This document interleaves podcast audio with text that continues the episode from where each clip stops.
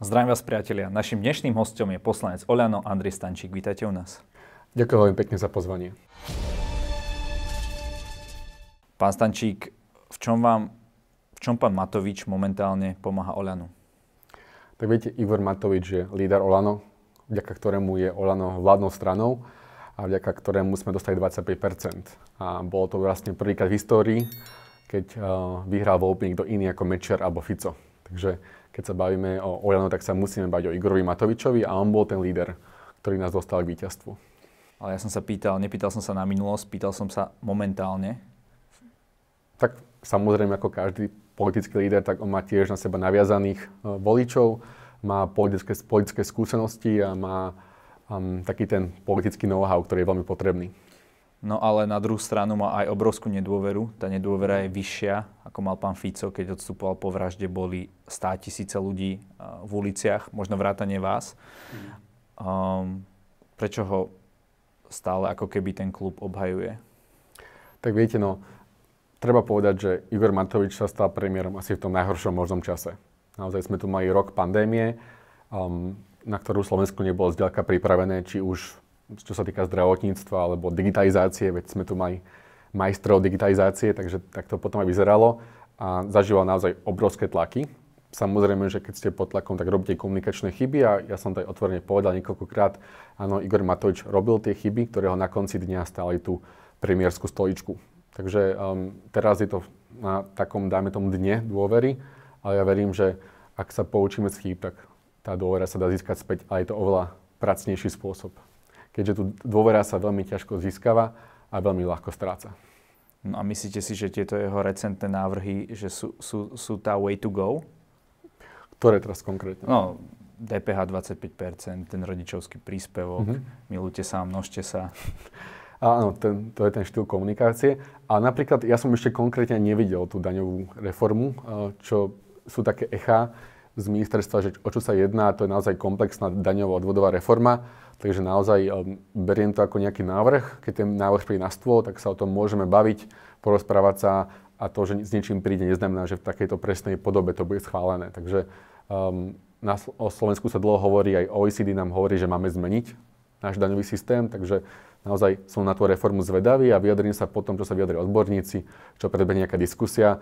Pokiaľ viem, tak Igor, Igor Matovič dementoval tých 25% DPH. To možno bol jeden z návrhov, ale takých pracovných návrhov tam možno bol x, teda x variant tejto reformy. Takže naozaj nech, počkajme si niekedy a, a uvidíme potom.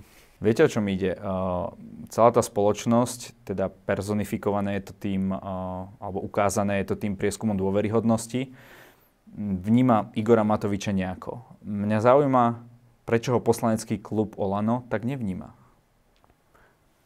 Skúsi trošku špecifikovať, lebo to sú také, že... No, obrovská miera nedôvery voči tomuto politikovi.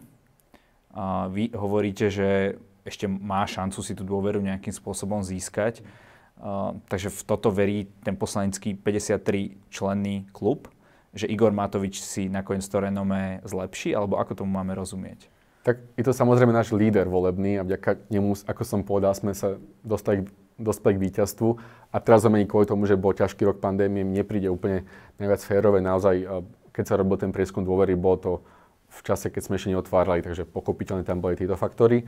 Ale hovorím, um, treba, treba si možno počkať a tá dôvera sa získala späť veľmi, veľmi ťažko, ale mali sme tu príklady, keď uh, Oľanov v čase, keď som ja teda sa stal, um, keď som išiel na kandidátku, tak Oľano mal v prieskumu okolo 5,6%, už bol odpísaný mnohými a predsa len sa, sa to nejako obratilo. Takže v tej politike sa niekedy veci javia istom momente nejako, ale za pol roka to môže všetko inak. Takže uvidíme, dajme mu čas.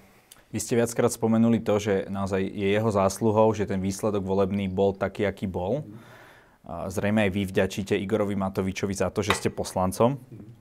Nemôže byť toto ten dôvod, že proste tí ľudia vedia, že bez Igora Matoviča by nemali tie výhody poslanecké, nemali by to postavenie a nemohli by si užívať toto a dúfajú, že keď pri ňom zotrvajú, že sa im to možno zopakuje? Ja teraz nechcem hovoriť za druhých.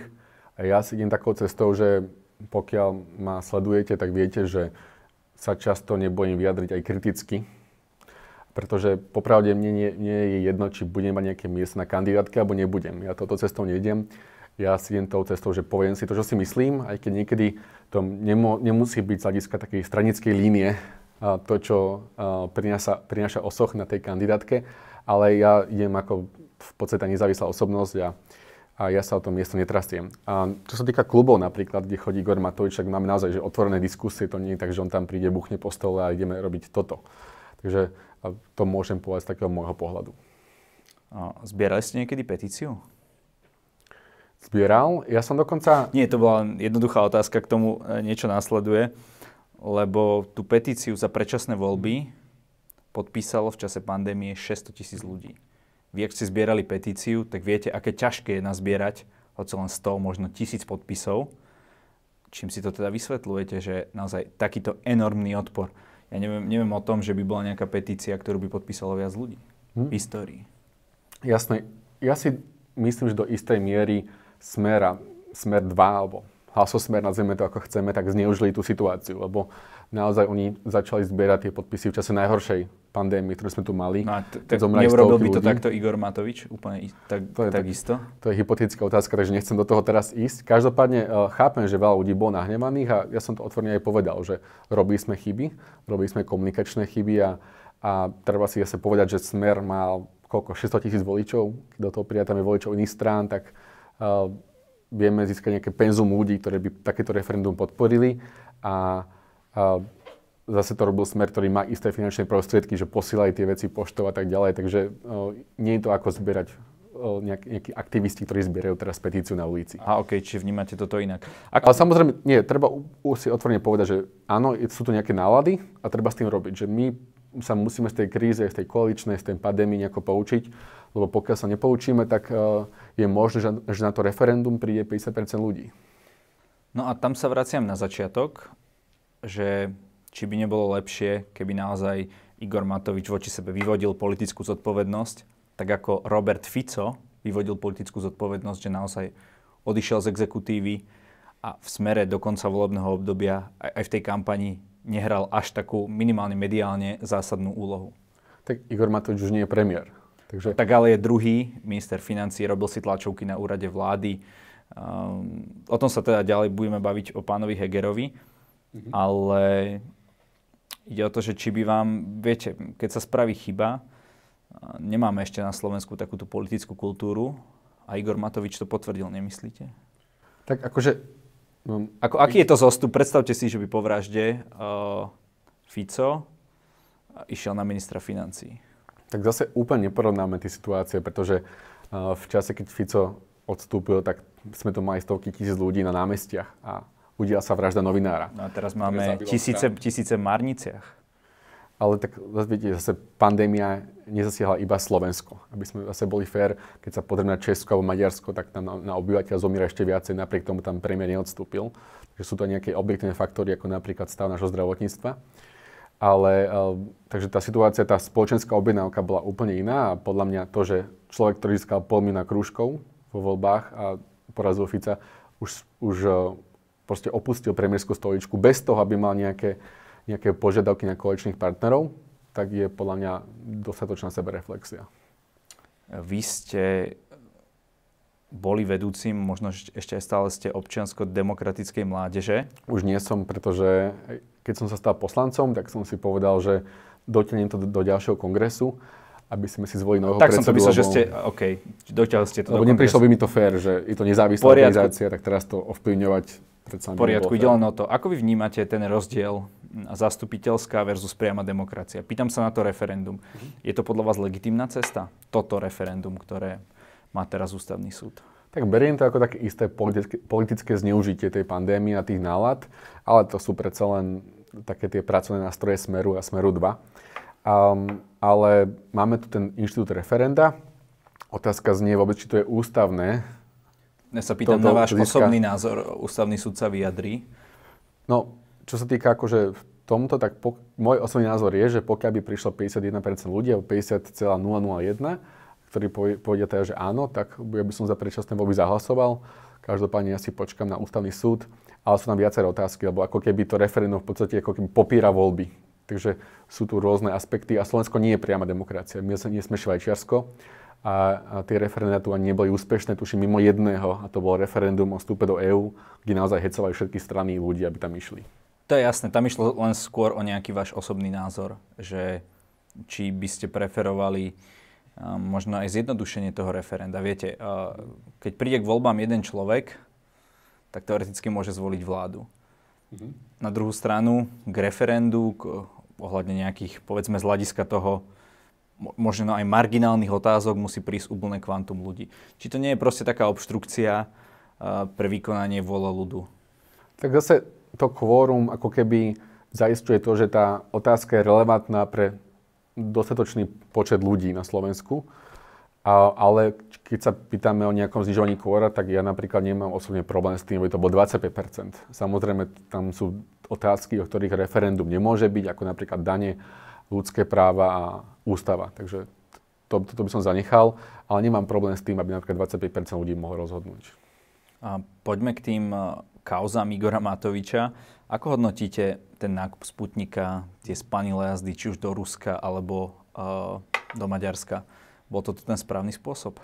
Ja som aj povedal, že napríklad sa mi nepáčilo, že nebola oslovená slovenská diplomácia, ktorú považujem za veľmi kvalitnú a určite by, ne, určite by neuškodila tým vyjednávaniam. Každopádne chápem to tak, že naozaj išlo o to, aby sme tie vakcíny dostali. Um, vtedy, keď sme ten Sputnik vybavovali, tak my sme nevedeli, že koľko príde AstraZeneca, pretože tam mal obrovské výpadky. Nevedeli sme, koľko príde Pfizeru. A naozaj sme čeli tomu, že bude nedostatok vakcín. Okrem toho máme veľmi silný taký proruský sentiment. Sám to vidím, keď si dovolím nejakú menšiu kritiku na Rusko. Tak hneď som uh, rusofób a tak ďalej. Takže veľmi veľa ľudí um, to chodí z regiónov, že fakt nechcú nič iné ako ten Sputnik to je proste fakt, že napriek všetkej tej osvete, tak tí ľudia chcú iba Sputnik. A ja sa pýtam, že čo je lepšie, že dať im tú možnosť, že dobre, tu máte ten Sputnik, ktorý sa očkuje v x krajinách sveta a prispejú tým ku kolektívnej imunite, alebo jednoducho mať len tie Pfizery, Moderny AstraZeneca. Takže ja si myslím, že v tom danom momente to bol správny krok, ten Sputnik. Uvidíme napríklad, že koľko ľudí sa prihlási. Jedna vec je to, že tie facebookové nálady a sám som zvedavý, že koľko ľudí teraz ten Sputnik využije, keďže aj minister Lengvarský hovoril, že od júna by sa tým malo očkovať. Vy ste, myslím, študentom doktorandského štúdia. My ale nemáme nejaké vedecké dáta, že Sputnik je či už bezpečný, alebo účinný, alebo máme? Tak t- bola tam tá štúdia v Lancete a okrem toho sa Sputnikom už očkuje v x krajinách sveta, tuším, no, že... len práve v každej krajine to vyzerá, že má rôzne zloženie tak ako to bolo napísané v tej zmluve, vyrába sa v Rusku, vyrába sa v Indii. Teraz, Boh vie, kde ešte? Ja nie som teraz lekár, to ste myslím, že vy, ale tam, tam, myslím, že tá účinná látka je rovnaká, tam, tam bola tá iná forma, či to je prášková alebo, alebo kvapalná, ale to, to nemá nič na tej účinnej látke, ktorá by mala byť všade rovnaká. A, tým, že naozaj desiatky krajín tým očkuje, tak uh, je to podľa mňa, podľa mňa dostačujúce. Samozrejme, nemôžeme ten sputnik uh, mať na rovnakej úrovni ako registrované vakcíny. Ja osobne by som samozrejme preferoval registrovanú, som zaočkovaný Astrov, čakám na druhú dávku, ale ako hovorím, naozaj tu máme možno stovky tisíc ľudí, čo nechcú nič iné ako ten Sputnik. Takže vy ste spokojní s tým, že od júna by sa ním už mohol začať očkovať? Samozrejme s tým, že to nebude brané na rovnakú úroveň ako registrovaná vakcína a naozaj pokiaľ uh, to ľudia budú chcieť, tak nevidím v tom problém. Kde sa stala chyba uh, v riadení pandémie z vášho pohľadu? My sme siedmi na svete, mhm. čo sa týka umrtí na milión obyvateľov. Na celom svete zo všetkých krajín. Ako sme sa k tomuto dospeli? To je dobrá otázka. Hovorí sa, že po vojne je každý generál. Takže toto je skôr otázka možno nejakého vedca. Ale vidím, že aj v Maďarsku a Česku sú na tom rovnako, čo je zvláštne, že krajiny teda V4 majú podobnú skúsenosť. Ja si myslím, že my, my sme mali trošku aj nešťastie toho, že ten britský vírus sem prišiel skôr ako inde, a ktorý je ten nákazlivejší, um, smrteľnejší, takže naozaj um, tu spravil veľký, veľký neporiadok a nás to chytilo ako v decembri, takže zatiaľ čo iné krajiny to mali o dva mesiace neskôr. To znamená, že už keď začalo byť vonku trošku teplejšie a tak, tak to chytilo a to sa šíri vtedy menej. Takže mali sme v tomto určite smolu. A takisto to odráža aj ten stav slovenského zdravotníctva, na ktorý sa dlhodobo upozorňoval už roky, rokuce. Myslím, že Peter Vysolajský to hovoril, že ako náhle ten COVID sa dostane do nemocnic, tak bude zle. Lebo my sme tie kapacity nemocníc nemali ani predtým. Už predtým sa hovorilo, že máme málo lekárov, máme málo sestričiek a ako náhle ten COVID prišiel a začal sa šíriť, tak sme naplno uvideli tie slabiny na našich nemocníc, našeho zdravotníctva. A viete, ono sa hovorí síce pôvodne každý generál, ale ja si pamätám tie výzvy rôznych vedcov, ktorí mm. napríklad neodporúčali uh, celoplošné testovanie. Minimálne teda, keď videli tie výsledky tej prvej, toho prvého kola. A napriek tomu sa v tom pokračovalo, stalo nás to 500 miliónov eur. Mm-hmm. To boli správne minuté peniaze? To je veľmi ťažká otázka, že či to boli správne minuté otáz- e, peniaze, pretože... Tak ten výsledok zase, vidíme, zase sme, vidíme zase, v tých márniciach. To by som úplne nespájal. Zase sme na základe tých uh, antigenových testov chytili 400 tisíc nakazených, ktorí sme potom izolovali, čo je podľa mňa to, to, to je zhruba 1000 eur na pozitívneho a PCR testy vychádzajú myslím, že teraz drahšie. Takže či to je cost effective, to sa môžeme baviť. Počkajte, pani Cigániková, myslím, vyrátala viac ako 3000 na jedného pozitívneho no, keď cez sme, antigenové testovanie? A myslím, že sme spravili dokopy nejakých 470 tisíc antigenových a nejakých 400 tisíc bolo, bolo chytených. Samozrejme, že čím, čím, menej bola, čím menšia pozitivita, tak tým to bolo drahšie. A keď sa robilo to celoplošné, tak, tam, tak, tak to bolo, ten, ten pomer bol priaznivejší. Samozrejme teraz to už nemá zmysel, veď preto sa prehodnocuje tá stratégia. A ministerstvo chce robiť testy z um, podzemných vod, dokonca zachytíte, zachytíte skôr ten vírus ako um, zachytíte skôr ako keby to ohnisko vírusu, čo je plne relatívne zaujímavé. Ale samozrejme, že dnes už nemá zmysel robiť, keď máme pozitivitu 0,5% tie antigenové. OK, čiže boli to správne minuté alebo neboli peniaze? Um, Skôr sa k čomu nakláňate? Tak po, znova mi to veľmi ťažké hodnotiť, lebo teraz to hodnotiť spätne mi príde také zvláštne, v tej ste má iné informácie a výhoda tých antigenov je tej rýchlosti. Ale keď sme zachytili 400 tisíc ľudí, tak to podľa mňa má zmysel. Mal by byť niekto zodpovedný za tých viac ako 10 tisíc obetí, ktoré sme tu mali na Slovensku? Um, to je dobrá otázka. Ak niekto spravil chyby preukázateľne, tak asi áno. Na konci dňa vlastne odstúpil Marek Krajčí a Igor Matovič. Takže naozaj dvaja ľudia, ktorí mali ako keby tú najväčšiu zodpovednosť, tak už dnes... Bavíme sa o, nie o politickej, ale o trestnoprávnej zodpovednosti. To je veľmi ťažké um, zhodnotie podľa mňa, či, či, či môžeme niekoho trestnoprávne, uh, pretože každý má nejaké limitované možnosti a um, toto mňa není úplne že cesta. Mm-hmm. Povedzte nám, aký je momentálne stav v koalícii. Um, bude problém tá kolúzna väzba? To záleží, či sa dohodnú, či tam bude vôľa dohodnúť sa, pretože sme rodina hovorí, že s tou úpravou kolúznej väzby už prišli v jeseni, na jesen teda, pardon, a ministerka Kolíková slúbila, že to teda vyrieši.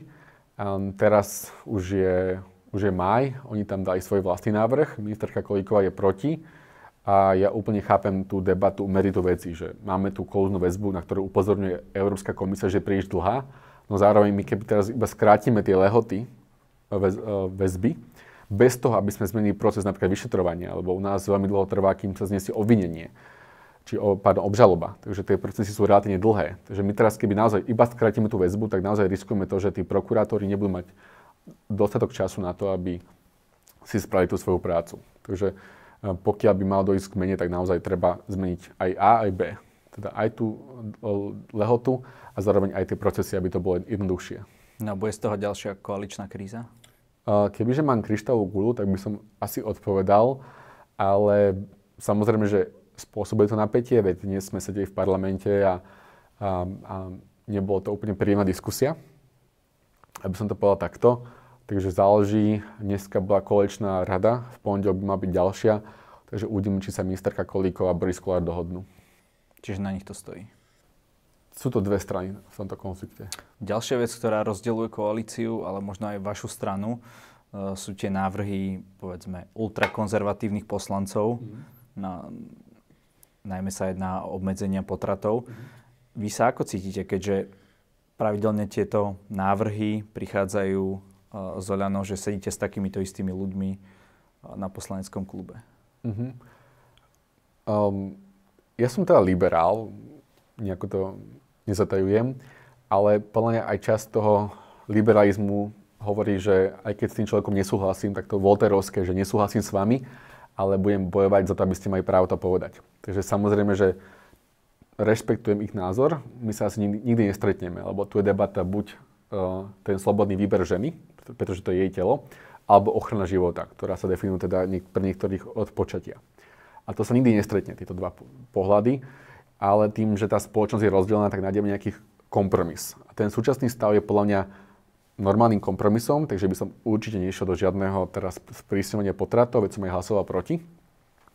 A, ale zároveň sú tu, uh, je tu elektorát, ktorý napríklad zvolil, um, ktorý dal mandát ani záborskej alebo kresťanským politikom a pre ktorých je toto téma. Takže v parlamente neprešiel a treba povedať, že to nebol najprísnejší návrh, teda ani záborské neprešli ani tie kotlebovské, ktoré boli naozaj extrémne, tam niektoré hovorili o v podstate modeli Polsko ale podľa koaličnej zmluvy tak je tam sloboda prekladať takéto návrhy.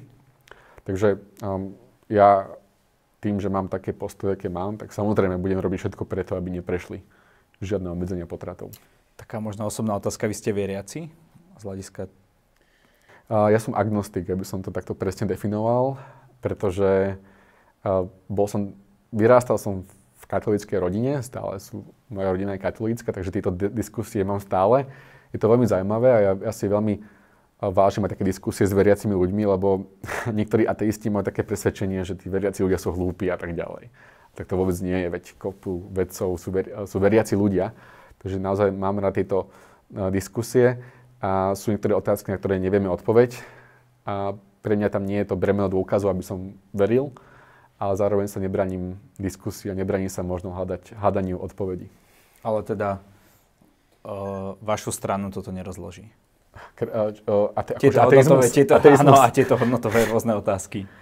Um, my máme v tomto proste tú slobodu, že naozaj máme tam asi 15 liberálov, máme potom konzervatívcov, máme stred a normálne o tom diskutujeme, takže mali sme tu už niekoľko návrhov a nerozložilo nás to, takže ja si myslím, že je to aj o tom tolerovať tie iné názory a keď s nimi nutne nemusíme súhlasiť. Ste dobrý tým? Myslím, že sme. Uh, pri, tom, pri tej pandémii, ďalej ekonomickým problémom a kopec ďalších veciach, myslíte si, že budete mať šancu na nejaké zásadné reformy? Mm-hmm. Ten čas uteká, veď uh, aj Ivan Mikloš a Zurinda to hovorili, že tie reformy sa tr- treba spraviť v prvom alebo druhom roku, pretože potom sa už robia len tak tie populárne veci, lebo každá reforma bo- bojí, bolí, aj, aj sa aj ľudia teda boja, takže aj bojí, to asi nie je správny výraz, nevadí to také na kapitána. Každopádne naozaj sme tu mali rok pandémie, takže ten čas na tie reformy úplne nebol. Z logického, z logického dôvodu, že sme naozaj riešili rok pandémiu a opatrenia a tak ďalej. Uh, ale tie reformy robiť musíme, pretože my tu máme plán obnovy, zhruba 6,3 miliardy eur z Európskej únie a tie peniaze nie sú určené preto, aby sme teraz rozdávali 13, 14, 15 dôchodky alebo teraz mali nemocnicu v každej dedine a naozaj to sú systémové reformy, ktoré my musíme spraviť a potom nám oni zaplatia, to zaplatia. To znamená, že keby tie peniaze z EÚ vybalansujú ten, tú politickú nákladnosť tej reformy. Takže hovoríte, že toto vás do toho bude tlačiť. Hej, to my to tých... musíme spraviť. Tam sú deadliny, Európska komisia nám dá deadliny, tie peniaze budú vyplacené postupne, takže my musíme tie zmeny robiť, aby sme tie peniaze dostali. A to je podľa mňa naozaj dostatočná motivácia na to, aby sme do toho išli. Naozaj to Eduard Heger to hovorí, my sme vláda obnovy, toto je jeho hlavná agenda a naozaj je to veľká príležitosť spraviť zo Slovenska modernejšiu krajinu. Áno, tak on to začal rozpracovávať ako minister financí a momentálne premiérom. Ako hodnotíte? Mm, je schopný jednať samostatne, alebo to bude taký vzťah Pelegrini Fico? Lebo zatiaľ to skôr vyzerá, že história sa v tomto opakuje. Ja by som to, to, to tak nepovedal, pretože pokiaľ by ste vedeli tie kulárne informácie o výmene Pellegriniho... Nech sa teda, páči. To nemôžem sme, povedať. Sme samé ucho. To, to nemôžem povedať, tak uh, by ste pochopili, že ten, tá výmena bola trochu iná, pretože Eduard Heger a Igor Matovič si dôveru navzájom majú dobrý vzťah a Eduard Heger je schopný naozaj autonómne sa rozhodovať. Videli sme to už niekoľkokrát aj na klube. Um, má našu plnú dôveru, je to človek, ktorý sa veľmi rýchlo učí napríklad, čo si na ňo veľmi vážim. že napriek tomu, že na vrcholej pozícii, tak nie je taký ten, že ja všetko viem, tak ma nechajte. A zároveň je schopný hľadať konsenzus a riešenia. A v tejto našej štvorkoalícii, tejto pestrej, on to tak volá, že pestrá štvorkoalícia, tak uh, toto práve teraz potrebujeme. Naozaj aj na tých tlačovkách je taký pozbudivý, uh, nechodí do konfliktov, to teraz veľmi potrebujeme, lebo tých konfliktov je tu viac než dosť. A treba aj povedať ďalšiu vec, že od začiatku sú tu naozaj veľmi veľké tlaky silných ľudí na to, aby táto koalícia neprežila. To, že sme rozviazali ruky polícii, to, že sme odstavili mnohých oligarchov od naozaj Eldoráda korupcie, ktoré tu bolo, tak veľmi veľa ľudí nahnevalo.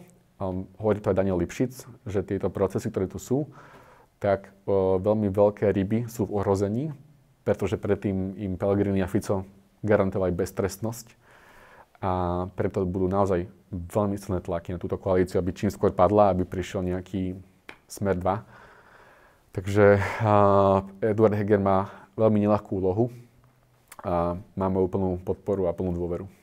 Vy ste hovorili, že pripravujete, alebo chceli by ste pripraviť dva zákony, ktoré pomôžu študentom a ďalej, že chcete pomôcť, aby sa ľudia, tí naši slovenskí migranti vrátili naspäť na Slovensko. Toto sa podarí? Uvidíme, koľko by mať času, ale dúfam, že áno teda momentálne ešte to nie je v nejakej rozpracovanej fáze, alebo... Tak je to, je to taká postupná práca, takže uvidíme, ale verím, že sa mi to podarí. Pán Stančík, my každému politikovi, ktorý tu príde, chcem aspoň raz dať anketu Povedz pravdu. A sú to podobné otázky pre všetkých mm-hmm. a cieľom je odpovedať e, čo najkračšie a čo Dobre. najstručnejšie. Idete do toho? Tak poďme na čo už. S akým politikom síce nesúhlasíte, ale uznávate ho? Istom slova zmysle uznávam AOC, teda Alexandru Ocasio-Cortez, lebo s ňou nesúhlasím asi vo všetkom, alebo vo väčšine veci. Ale uznávam, že takej mladej, naozaj, že čašničke sa podarilo za taký krátky čas získať takú veľkú podporu.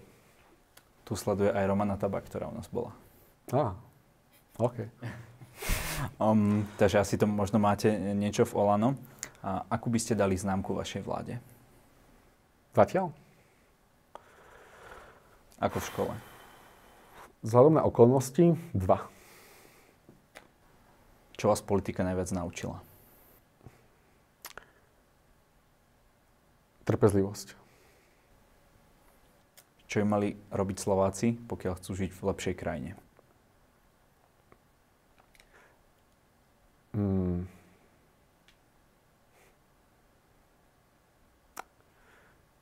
Vyžadovať viac, a ísť príkladom. V čom má opozícia pravdu, keď vašu vládu kritizuje?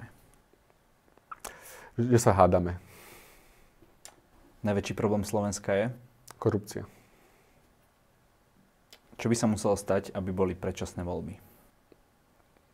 Musela by sa rozpadnúť koalícia. Samozrejme. Čo by k takémuto niečomu mohlo viesť? Čokoľvek. Uh-huh. Takže nie je to také stabilné možno ako... Tak vždy a, a vždy príde nejaká vec, ktorú nepredvídate a môže to byť potenciálna rozbuška. A teraz záleží na vôle štyroch koaličných strán to držať dokopy. Alebo možno robiť nejaké hry, aké také pozabučky, dohody a, a ísť potom s niekým do predčasných. Keby ste sa mohli vrátiť ten rok aj čosi v čase, opäť by ste kandidovali za Olano? Uh-huh. Takže toto neutujete? Neutujem, pretože ten, ten model protikorupčného hnutia mi stále vyhovuje a mám relatívne slobodu. Nikto ma nelimituje v mojich názoroch. Mal by byť Igor Matovič volebným lídrom Oľano v nasledujúcich voľbách? To ukáže čas. Tak podľa čoho sa, podľa čoho? Viete, v politike je ťažké povedať, čo bude o mesiac. A nie, že o pol roka alebo rok. Takže uvidíme. Spýtajte sa ma pred voľbami. Pán Stančík, každý v našej relácii a môže niečo na záver odkázať našim divákom. Nech sa páči. Dajte sa očkovať. Jasne, stručne. Ďakujeme za rozhovor. Nezač. Ďakujem veľmi pekne za pozvanie.